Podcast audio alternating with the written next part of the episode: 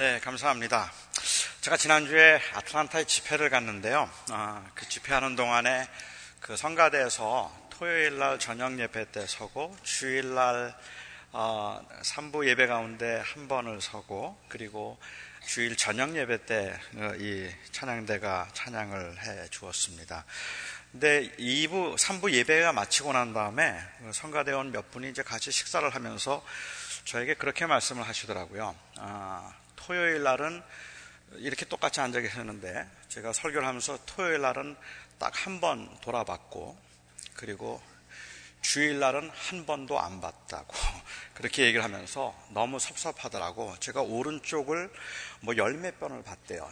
해보니까 열 몇 번을 보는데 그 교회 그쪽 오른쪽에는 토요일 날은 어, 다른 교회 교인들이 찬양을 했거든요. 그래서 거기는 열 몇 번을 보면서 자기는 한 번밖에 안 봐서 너무 상처를 받았다고 주일날 저녁에는 좀 더 봐달라고 그렇게 부탁을 했는데 제가 그래서 그분들에게 말씀했습니다. 우리 교회는 한 번도 안 봐도 뭐라고 안 그러시는데 왜 그러십니까? 라고 했더니 고맙습니다.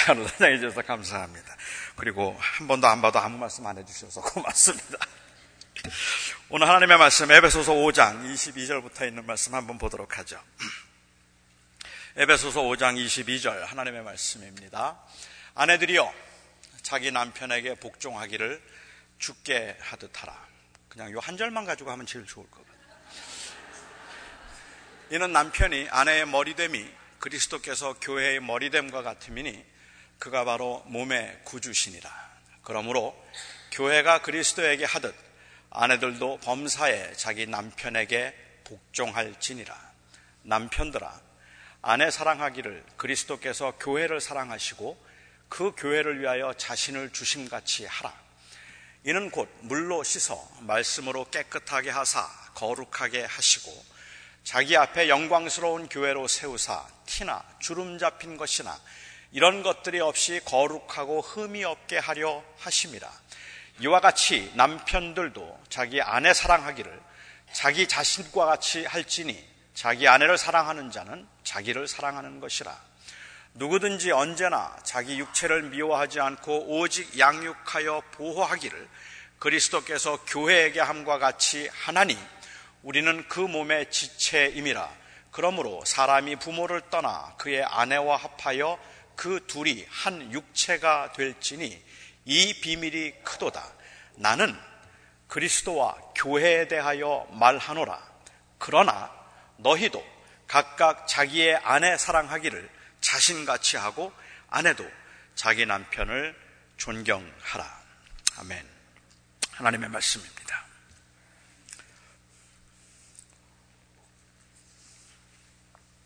저는 33살에 한 개척교회 담임 목사가 되었습니다. 크지 않은 교회였지만 담임 목사라는 위치는 참 부담스러운 자리였습니다. 개척한 교회의 존폐가 마치 저에게 달려 있는 것 같았고 저를 바라보고 있는 교인들의 영적 성장에 대한 책임이 제게 있는 것 같았습니다. 단순히 영적인 문제에 대한 책임뿐만 아니라 교인들이 많이 아파도 그리고 교인들의 사업이 어려워도 다 제가 부족하고 못나서 그런 것 같아서 교인들에게 미안했고 제가 목회를 잘 못해서 교인들이 고생을 하는 건 아닌가라는 생각을 했었습니다. 그렇게 목회를 시작하고 1년 동안 한 명의 교인도 새로 오지 않았습니다. 교인들이 저와 함께 성경 공부하는 것을 좋아하고 많은 격려를 리더들이 해주고 전적으로 저를 믿고 맡겨주었지만 아무런 경험도 없던 저로서는 그 당시에 목회를 하면서 교인들은 어렵고 교회는 잘하지 않고 어, 그런 그 현, 현상, 현, 그, 그러한 그 이 현실 앞에서 늘 그 리더십에 미안한 마음이 있었고, 그리고 교인들에게 항상 고마운 마음이 있었습니다. 그렇게 15년을 목회하고 40대 후반 중년의 목회자가 되었을 때, 저는 아, 이 제게 저도 모르는 사이에 상당한 힘이 주어져 있음을 아, 발견하게 되었습니다. 여기저기에서 저에게 설교를 부탁하는 것도 많아졌고, 어, 저를 알아보는 사람들도 제법 이제 생겨서 저를 보고 교회에 왔다는 분들도 종종 있었습니다. 자체 건물도 구입하고 함께 동역하는 그 교육 동역자들도 여럿이, 교육자들이 여럿이 있을 만큼 교회는 15년 동안 큰 문제 없이 수적으로 아주 잘 건강하게 증가했습니다. 리더십에서도 제가 하는 일에 제가 반대하면 되는 일이 없었고 제가 원하는데 앞에서 반대하는 사람도 없었습니다. 개척교회에서 시작해서 15년 목회를 한 목사가 요즘 말로 하면 교회에서 최강의 갑이 되어 있는 겁니다. 그렇게 생긴 힘 때문에 저는 더 이상은 교인들을 섬기는 을이 아닌 힘을 가진 갑으로서 힘을 사용하려고 하는 그 자신의 모습을 발견하기도 하고 제 마음대로 이 되지 않을 때에는 힘을 사용하고 싶은 충동도 느끼, 충동을 느끼기도 했습니다. 책임보다는 요구에 더 큰 무게가 실리기 시작하고 고마움보다는 아쉬움이 더 커진 겁니다. 그렇게 변해가는 제 자신도 저는 무서웠고 그 제게 주어진 책임도 저는 감당할 수 없다는 생각이 들어서 15년이 되던 해에 저는 교회를 떠나야 되겠다는 생각을 했습니다. 그곳에서 사역한 지 정확하게 17년 되는 주일날, 주일날 저는 동부에서 사역을 마감했습니다. 그때 저는 직분이 주어지면 그 직분에 따르는 힘이 주어지고 그 힘이 책임이 아닌 권리를 강조하기 시작할 때 본질을 잃어버린다는 것을 경험했습니다. 힘이 생긴 자리는 은연 중에라도 책임이 아닌 권리에 집중하게 되고 섬김보다는 누림, 감사함보다는 섭섭함에 더 익숙해지는 법입니다. 환경적으로는 훨씬 더 어려웠음에도 불구하고 그리고 개척한 교회에서 힘이 들었음에도 불구하고 저는 그 교회에 있으면서 성장하지 않는 교회 그리고 또한 그 교인들이 힘들어서 애써서 수고하고 있음에도 불구하고 제가 잘 섬기지 못하고 있다는 생각 때문에 교인들에게 늘 미안한 마음 그리고 죄송한 마음을 가지고 제가 목회를 시작했다면 어느 정도 교회가 성장하고 이제는 조금 안정적이 되었다고 생각할 그때 어찌 생각하면 훨씬 더 많이 감사하고 훨씬 더 교인들에게 고마워할 수 있다고 생각되는 그때에 고마움보다는 아쉬움이 크더라는 말입니다. 왜 안 해주는 걸까? 왜 나를 도와주지 않는 걸까라는 아쉬움이 커진 것. 그것은 바로 제게 생긴 힘 때문이었습니다. 저는 28살 때 22살이었던 제 아내와 결혼을 했습니다. 교회에서 받는 사례로 혼자도 근근히 살던 가난한 신학생으로서 한 가정의 가장이 된다는 것은 무모한 용기였을 겁니다. 그래서 저는 우선 그 학교를 1년 동안 휴학을 했습니다. 그리고 볼티모어와 필라델피아에 있는 두 교회에서 사역을 했습니다. 금요일과 토요일에는 볼티모어에 있는 교회에서 학생들을 지도하고 주일에는 필라델피아에 있는 교회에서 주일학교 전도사로 섬기면서 주중에는 열심히 책을 번역했습니다. 사랑해서 결혼한 제 아내에 대한 책임이라고 생각했기 때문입니다. 말을 하지 않았어도 아마 제 아내는 그때 굉장히 불편하고 많이 힘들었을 겁니다. 유복한 가정에서 부족한 것 없이 자랐던 제 아내가 목사와 결혼하면서부터 평생 넉넉하게 살기는 포기했다는 것을 알고 있었지만 그래도 너무 쪼들리지 않았으면 싶어서 그래서 제 아내에게는 늘 미안한 마음이 있었고 그리고 열심히 내가 일을 하고 그리고 봉사를 해야 된다는 생각을 했었습니다. 이 미안한 마음은 남편이라는 제 위치 때문이었을 겁니다. 그렇게 5년을 살고 10년을 살면서 자리가 잡혀갈수록 그리고 생활이 조금씩 안정되기 시작할수록 제 수고가 인정받고 싶어지고 미안한 마음보다는 섭섭한 마음이 더 자주 생겼습니다. 여러분도 제 외모를 보시면 공감하시겠지만 제가 사실 결혼을 해준 거잖아요. 아, 제가 진짜 인기가 많았거든요. 아, 인기가 많았던 것은 뭐 사실이지만 그렇지만 어, 내가 결혼을 해준 거라는 생각은 솔직히 요즘에 생긴 생각입니다.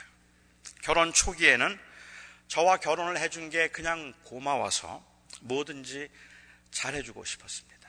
저와 결혼을 해주었다는 게 그게 너무 신기할 정도였어요. 5년을 함께 살고 10년을 함께 살면서 부족하지만 남편이라는 위치 때문에 그리고 제가 돈을 벌었기 때문에 생활이 조금씩 안정되면서 저는 제게 힘이 생기는 것을 느꼈습니다. 제 의견을 존중하고 저를 인정해 줄수록 제게 힘이 있다는 착각이 들었어요. 조금이라도 서운하다 싶으면 그러면 힘을 쓰려는 충동이 일어났습니다. 그렇게 27년을 살았고 지금은 제 아내가 곰국을 끓이면 겁이 나는 나이가 되었습니다. 곰국을 끓여놓으면 아내가 며칠 동안 안 들어온다는 뜻이라고 하더군요. 사랑을 전제로 하는 관계에서 남편이라는 위치가 책임과 사랑의 희생을 당연한 것으로 여기는 것이라면 어느 순간부터 책임과 요구의 긴장이 발생하는 것을 경험했고 남편으로서의 책임과 의무를 말하는 것이 부당할 수 있다는 힘의 힘을 합리화시키는 논리가 제 중심에 있을 만큼 제게는 큰 힘이 생겨버렸습니다. 책임과 요구 사이의 긴장, 권력과 권위의 충동, 혼동, 기능적 차이와 존재적 가치의 차이에 대한 오해, 이런 것들은 모두 다 힘의 논리에서 비롯된 것이고, 그리스도인들에게 있어서 이 힘의 논리는 아주 가장 본질적인 기독교의 핵심입니다. 인간의 원죄의 문제가 누가 주인인가 하는 문제였고, 복음이란 결국 그리스도, 내가 아닌 그리스도가 인생의 주인임을 고백함으로 창조 질서를 회복하는 것이기 때문입니다. 다시 말하면 우리가 예수를 믿는다는 말은 예수님을 인격적으로 신뢰해서 우리의 인생을 그분께 맡기고 그분이 내 인생의 주인이 되게 하심으로 나의 원함이 아니라 예수님의 원함을 따라 살겠다는 고백이고 그렇게 살아갈 때 인간은 궁극적으로 가장 행복해진다는 그러한 확신입니다. 가정에서도 교회에서도 그리고 세상에서도 하나님께서 주인이 되게 하심으로 진정한 자유와 행복을 이 예수 그리스도 안에서 찾겠다는 고백이 바로 그리스도인이 된다는 의미라는 말입니다. 오늘날 현대 그리스도인들과 그리고 현대 교회의 심각한 문제는 복음을 이와 같은 주권의 문제로 이해하지 않는다는 데 있습니다. 예수를 구주로 믿는다는 것을 그냥 단순한 지적인 동의를 통해서 천국에 들어가는 입장권을 공짜로 얻는 것 정도로 생각을 하고 현재의 삶과는 아무런 상관이 없이 사후의 문제를 준비하는 것 정도로 생각을 하거나 더 심한 경우는 예수를 주님으로 믿는다 고백함으로 이 하나님을 대단한 후견인으로 얻어서 이 세상에서 힘을 소유하고 대접을 받을 수 있을 것이라고 생각하는 사람들이 있다는 것입니다. 성경은 힘을 빼라고 하는데 오히려 힘을 넣으려고 해서 이 십자가의 복음을 십자군의 능력으로 착각하고 복음이니 이, 이, 이 복종이니 순종이니 아니면 권인이 하는 말들을 교회가 타락의 원리대로 아무렇지도 않게 사용하게 되었다는 말입니다. 이것은 복음의 심각한 변질입니다. 그래서 예수를 믿는 사람들이 여전히 가정에서도 그리고 교회에서도 아무렇지도 않게 힘겨루기를 하고 있습니다. 이것이 왜곡입니다. 사실은 예수님 때문에 경험하는 그러한 진정한 자유와 만족을 알아서 이제는 내가 산 것이 아니라 내 안에 예수 그리스도께서 사신 것이라는 이 독특한 고백을 하게 만드는 것이 바로 복음의 능력인데 겸손하고 온유하던 사람도 더할 수 없이 순정적이고 정말 법 없이 살 것 같은 착하던 사람도 예수를 믿기 시작하면 예수의 이름으로 권위를 말하고 어깨에 힘이 들어가는 것을 어렵지 않게 볼 수 있게 되었습니다. 전에는 예수를 안 믿을 때는 오히려 참 순종적이라고 생각했던 사람이 오히려 그 전에는 정말로 온유했다고 하는 사람이 교회를 다니기 시작하면서 싸나워졌다는 이야기를 듣기도 하고 이전에는 그렇지 않았던 사람이었는데 어떻게 직분을 얻고 난 다음부터는 그렇게 어깨에 힘이 들어가게 되었는지 이해할 수 없다고 말하는 사람들이 많이 생겼다는 말입니다. 그 전에는 전혀 권위적이지 않아서 언제나 다른 사람들의 앞, 다른 사람 밑에서 그이 섬김을 하거나 아니면 다른 사람들을 도와주려고 그렇게 애를 써서 정말 고마웠던 사람이 언제부터인지 자꾸 사람들에게 나를 섬기라고 말하거나 내 말을 들으라고 하는 것을 사람들이 보면서 의아하게 생각하기 시작했다는 말입니다. 예수의 이름으로 권위를 말하고 어깨에 힘이 들어가는 것, 교회에서는 어렵지 않게 볼 수 있는 일이 되었습니다. 그것은 주님을, 예수님을 주님으로 모시고 살아가는 모습이 아닙니다. 물론합니다. 그리고 이해도 됩니다. 제가 드리는 말씀이 현실적으로 쉽지 않은 것은 단순히 그 말씀대로 실천한, 실천할 만한 능력이 인간에게 없어서 뿐만 아니라 동의하기 어려운 부분들이 너무 많기 때문에 그렇습니다. 현실적으로 그래요. 예수님을 주님으로 모시고 살아가는 것에는 아무런 이의가 없습니다. 예수 그리스도가 나의 주님이라고 고백을 한다면 그렇다면 그 고백은 언제든지 할 수 있습니다. 하지만 그래서 그 말이 다른 사람을 주인으로 모시라는 말은 아니잖아요. 예수님을 주님으로 모신 것이지 남편을 주님으로 모시는 것은 아니잖아요. 예수님이 나의 주님이 되어 주님이 되신 것이지 목사가 주인이 된 것도 아니고 장로가 주인이 된 것도 아니잖아요. 그런데 남편이 주인 행세를 하려고 하고 장로나 목사가 주인 행세를 하려고 하면 그리고 교인이 주인 행세를 하려고 하면 어떻게 해야 합니까?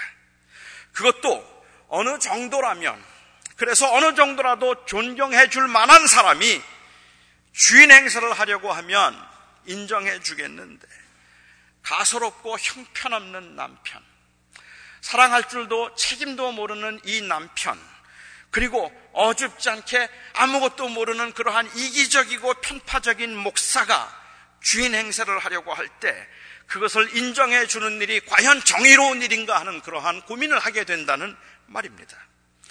게다가 그 사람도 그 주인처럼 그렇게 그 사람들은 주님처럼 그렇게 사랑하지도 않기 때문에 도대체가 관계가 상호적이지 않은데 어떻게 그렇게 사랑하고 그 사람들이 주인 행사하려는 사람들을 어떻게 주인으로 모실 수 있는가 하는 현실적인 난관이 있다는 말입니다. 우리는 이런 현실에서 살고 있기 때문에 오늘 본문의 말씀을 자연스럽게 받아들여지기보다도 자꾸 의문이 생기게 되고 그리고 쉽게 수긍이 가지 않습니다.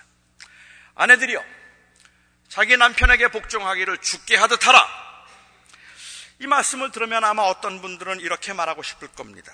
당신이 내 남편하고 살아봤어? 한번 살아봐. 복장이 터져서 그럴 수 있나 한번 살아봐.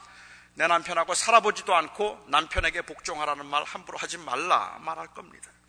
매일 술주정하고 바람을 피우고 폭언을 일삼고 아니면 성실하게 가정을 돌보지도 않고 지극히 이기적이라 자기중심적이고 자기 좋은 것만 하고 있는 이 남편에게 어떻게 복종할 수 있겠습니까?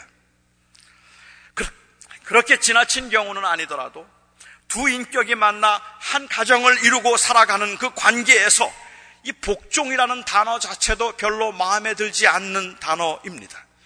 요즘 세상에서 복종이라는 단어를 쓰는 곳은 군대하고 교회밖에 없다고 어떤 분이 말한 것처럼 현대인의 정서에도 맞지 않는 말이고 현실적으로도 애매하기 이를 데 없는 말이 바로 이 복종이라는 말입니다.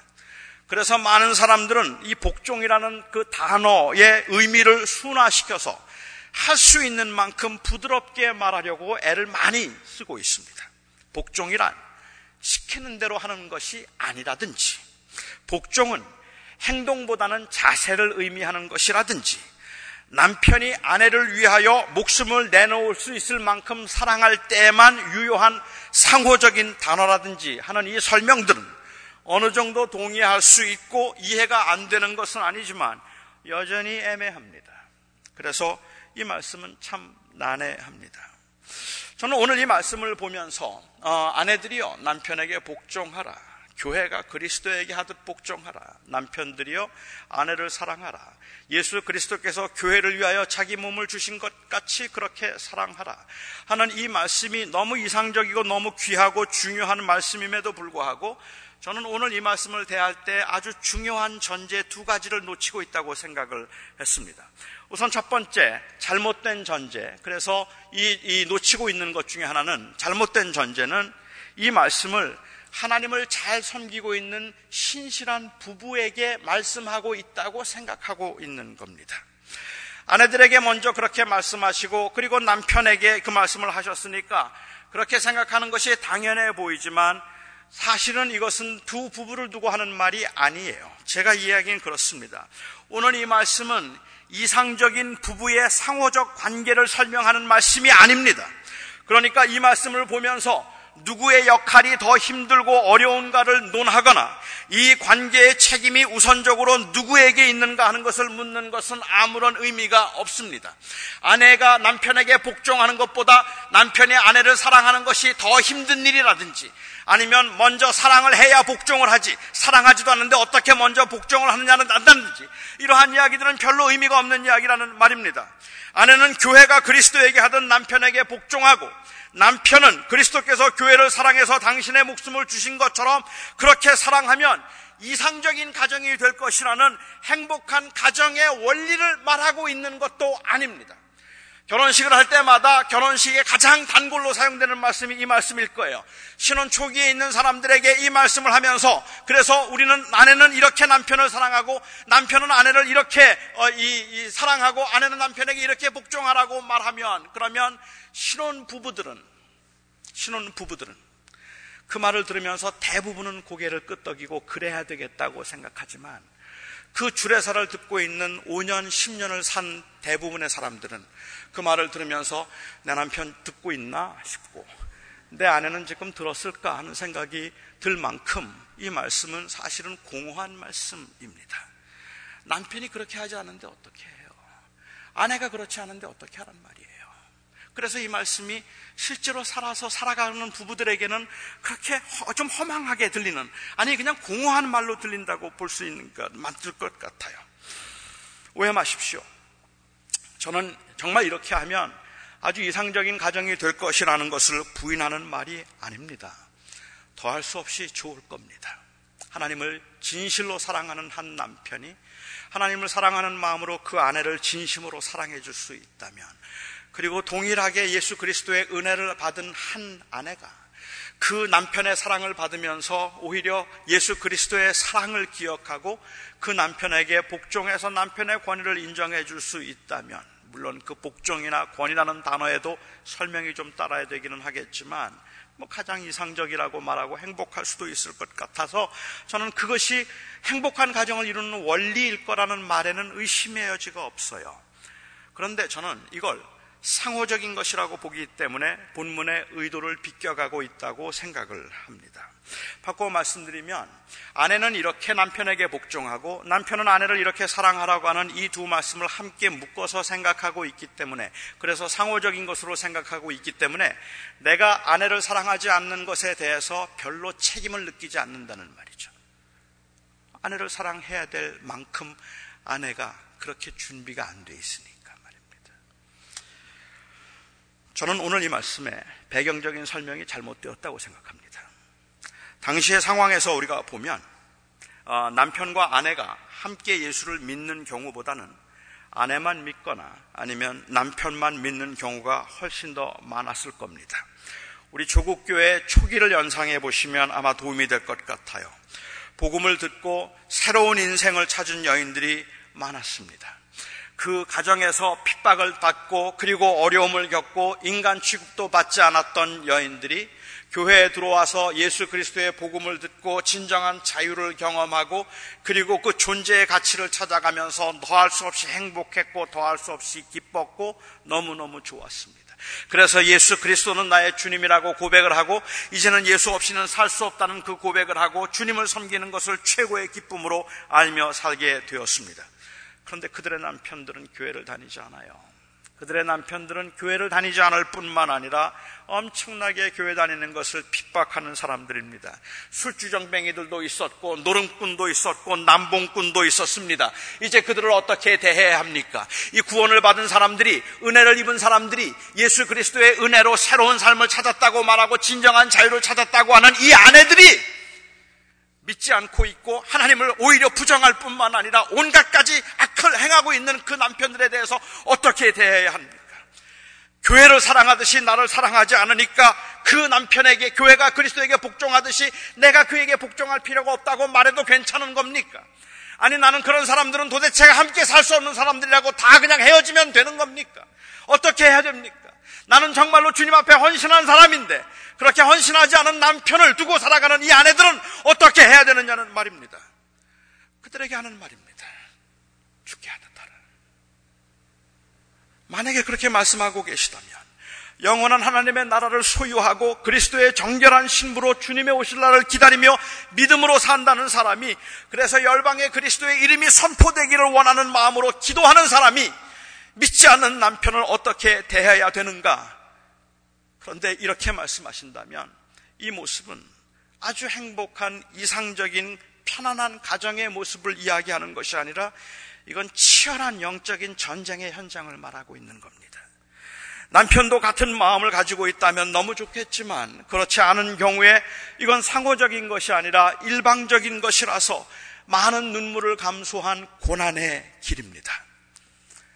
그러니까 바울은 행복한 가정의 비결이나 아니면 이상적인 크리스천 가정의 모습을 묘사하고 있는 것이 아닙니다.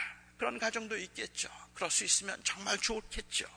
하지만 바울은 예수 그리스도를 주라고 부르고 있는 아내로서의 그리고 남편으로서의 그리스도인의 모습을 묘사하고 있는 겁니다.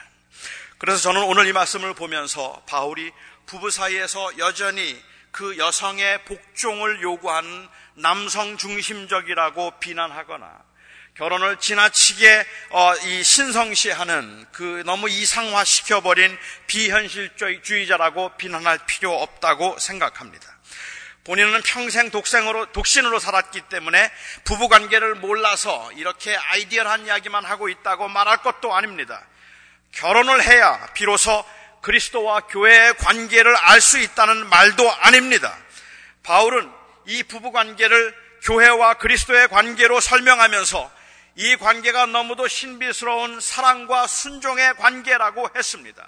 어떤 사람은 바울이 궁극적으로 말하고 싶었던 것은 교회와 그리스도의 관계라고 말하고 어떤 사람은 아, 아내와 남편의 관계를 말하고 있는 것이라고 그렇게 서로 다른 입장을 말할 정도로 바울은 아주 밀접하게 두 관계를 연결시키고 아주 신비스러운 관계로 이야기를 하고 있어서 나는 교회와 그리스도에 관해서 말하노라 라고 이야기하고 그러나 이 교회와 그리스도에 관해서 내가 말하지만 아내도 남편에게 남편도 아내에게 이와 같이 할 것이라는 아주 애매한 이야기를 하고 있다는 거예요. 저는 이 말씀을 그냥 다 한번 풀어서 설명을 하고 같이 여러분과 나누면 좋겠다는 생각을 했는데 그러면 또 한몇 줄을 해야 될 것 같아서 그냥 여기에서 말하고 있는 바울이 말하려고 하는 그 의도가 무엇일까 하는 한 가지만 여러분과 함께 오늘은 생각해 보고 싶었습니다. 제가 이 말씀에 대해서 완벽한 설명을 드릴 수 있다고 생각하지 않지만 우리들이 이 말씀을 보면서 저는 아주 중요한 전제 하나를 놓치고 있다고 생각합니다. 그것은 바로 예수 그리스도가 내 인생의 주인이라는 이 엄청난 고백입니다. 예수 그리스도가 내 인생의 주인이라고 고백한 남편은 아내를 어떻게 대해야 합니까? 그 아내가 믿는 사람인가, 믿지 않는 사람인가가 중요한 것이 아닙니다.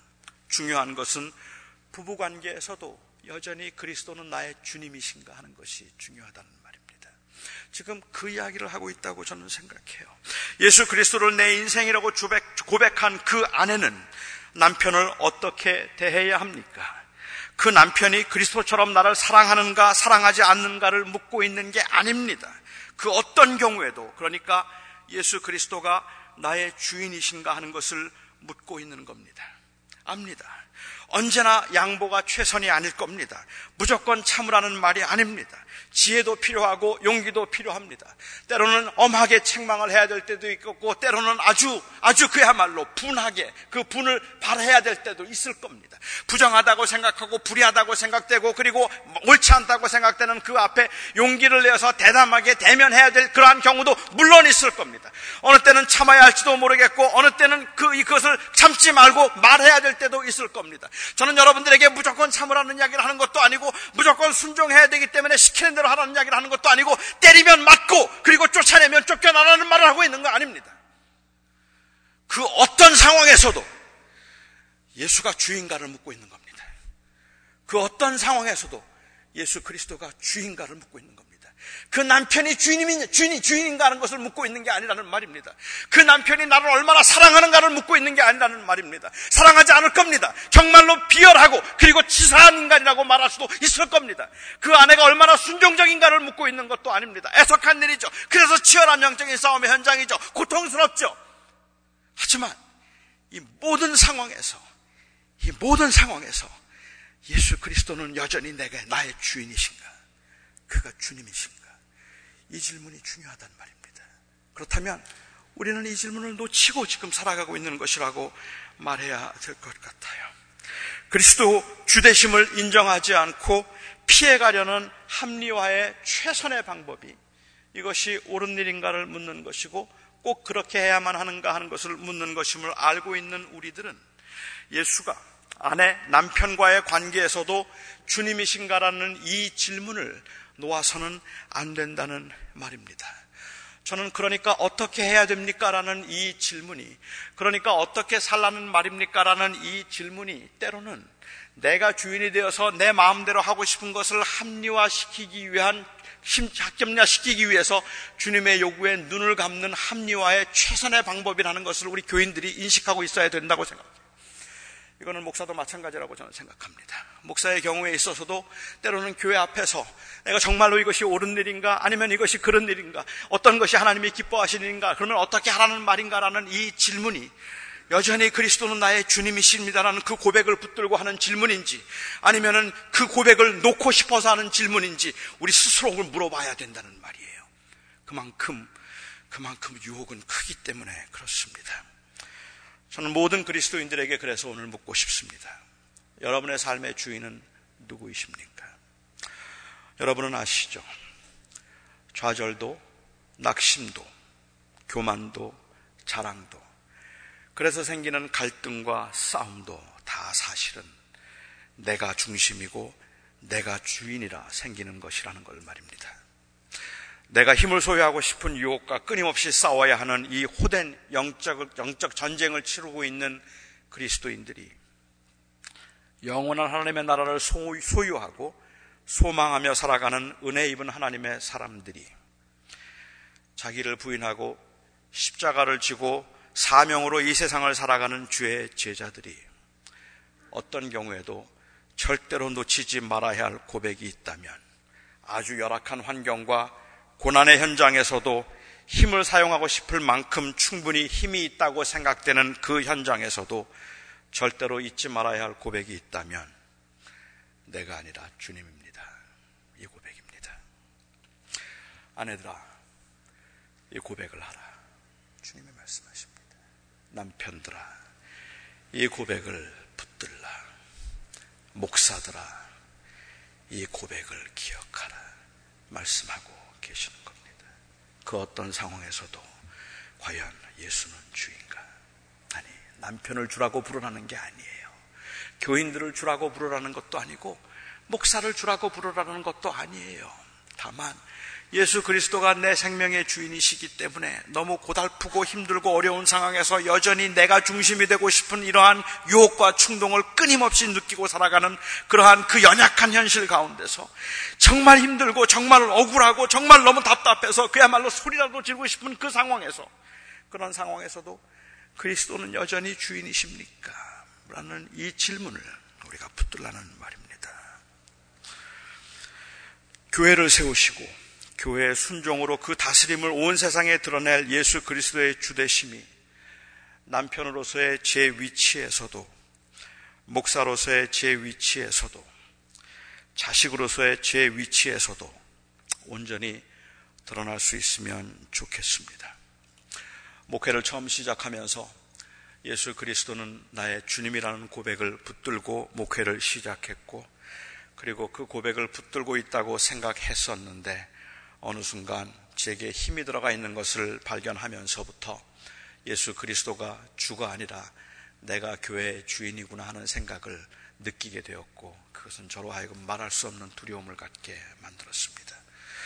저는 우리가 살아가면서 아내와의 관계에서도 남편과의 관계에서도 내가 대접을 받아야 하고 내가 인정을 받아야 하고 내가 사랑을 받아야 하는 이 관계 다 맞는 것이고 다 필요한 것이고 그거 다 아무것도 아니라고 말할 건 아니지만 그럼에도 불구하고 저는 그 가정에서 제가 이제 돈을 벌고 교회가 안정이 되고 생활이 조금씩 안정이 되어 가면서 저는 제 아내에게 가졌던 미안한 마음보다 섭섭한 마음이 훨씬 더 커졌고 자식들을 대하면서도 그 자녀들에게 제가 가지고 있던 제대로 하지 못하는 미안한 마음보다는 오히려 자식들이 나에게 제대로 하지 못하고 있는 그 아쉬움을 느꼈던 이유가 어디에 있을까를 고민해 보면 그 중심에 언제나 힘이 있더라는 말입니다.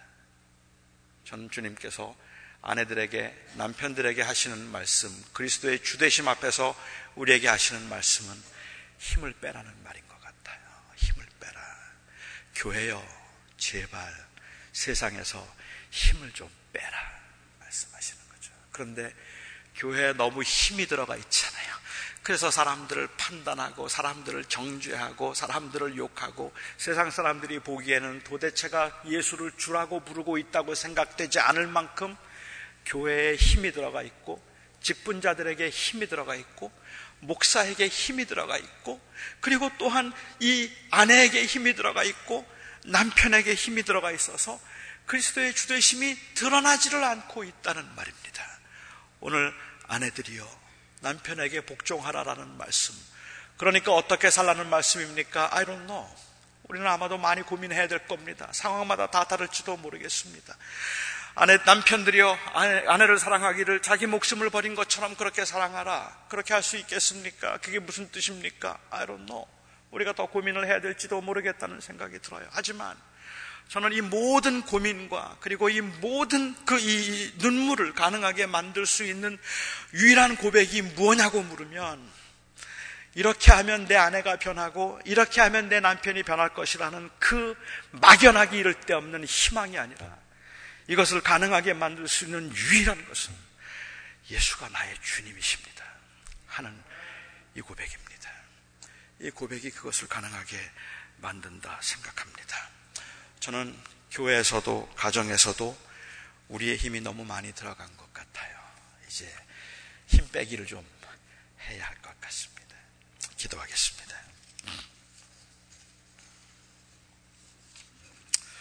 자비로우신 아버지 하나님, 그리스도가 주인이시라면 주님의 것을 내 것인 것처럼 생각하는 모든 일들이 다 주님 앞에는 부끄럽고 죄송한 일입니다. 하나님, 제가 저 자신을 돌아보아도 언제부터인지, 언제부터인지 제 목회에도 그리고 제 삶에도 자꾸 힘이 들어가는 것을 느꼈고, 그리고 지금도 주님 앞에는 그것이 참 힘듭니다. 아버지 하나님, 대접받지 못하면 섭섭하고 내가 원하는 대로 되지 않으면 실망하고 나를 알아주지 않으면 화가 나고 그 화가 치밀어서 견딜 수 없는 제 모습 왜 내 아내는 왜 내 자식들은 왜 우리 교인들은 나를 이해하지 못하고 나를 도와주지 못하고 나를 섬기지 못하고 왜 내 마음대로 해주지 않는 거냐는 그 불명, 불평과 원망이 사실은 사실은 제 안에 힘이 들어갔기 때문인 것을 하나님 그 깨닫는 것도 쉽지 않 뿐만 아니라 그것을 깨닫고 난 후에도 하나님 여전히 내려놓기가 쉽지 않습니다. 우리는 어떻게 해야 될지 모르겠지만 오늘 이 하나님의 말씀 앞에서 모든 남편들이 그리고 모든 아내들이 내 생에, 내 삶에 이 부부 관계에서도 예수는 나의 주님이십니다라는 고백을 할 수 있기를 원합니다. 그 고백 때문에 가정이 회복될 수 있게 하여 주시옵소서. 내가 주인이라고 생각하면 내가 피해자라는 생각 때문에 못 견디게 힘들고 그리고 너무 억울해서 못 견디겠지만 그리스도께서 주인이라 생각하면 아버지 하나님 우리가 또 견딜 수도 있겠다 싶어 주님 앞에 간절히 기도하오니 우리 사랑하는 성도들의 그 고통스러운 그리고 눈물로 점철된 고난의 현장에서 영적인 싸움을 싸워가는 우리 하나님의 사람들이 그리스도의 주대심을 다시 한번 확인하고 붙들게 하여 주시옵소서. 예수님의 이름으로 기도하옵나이다.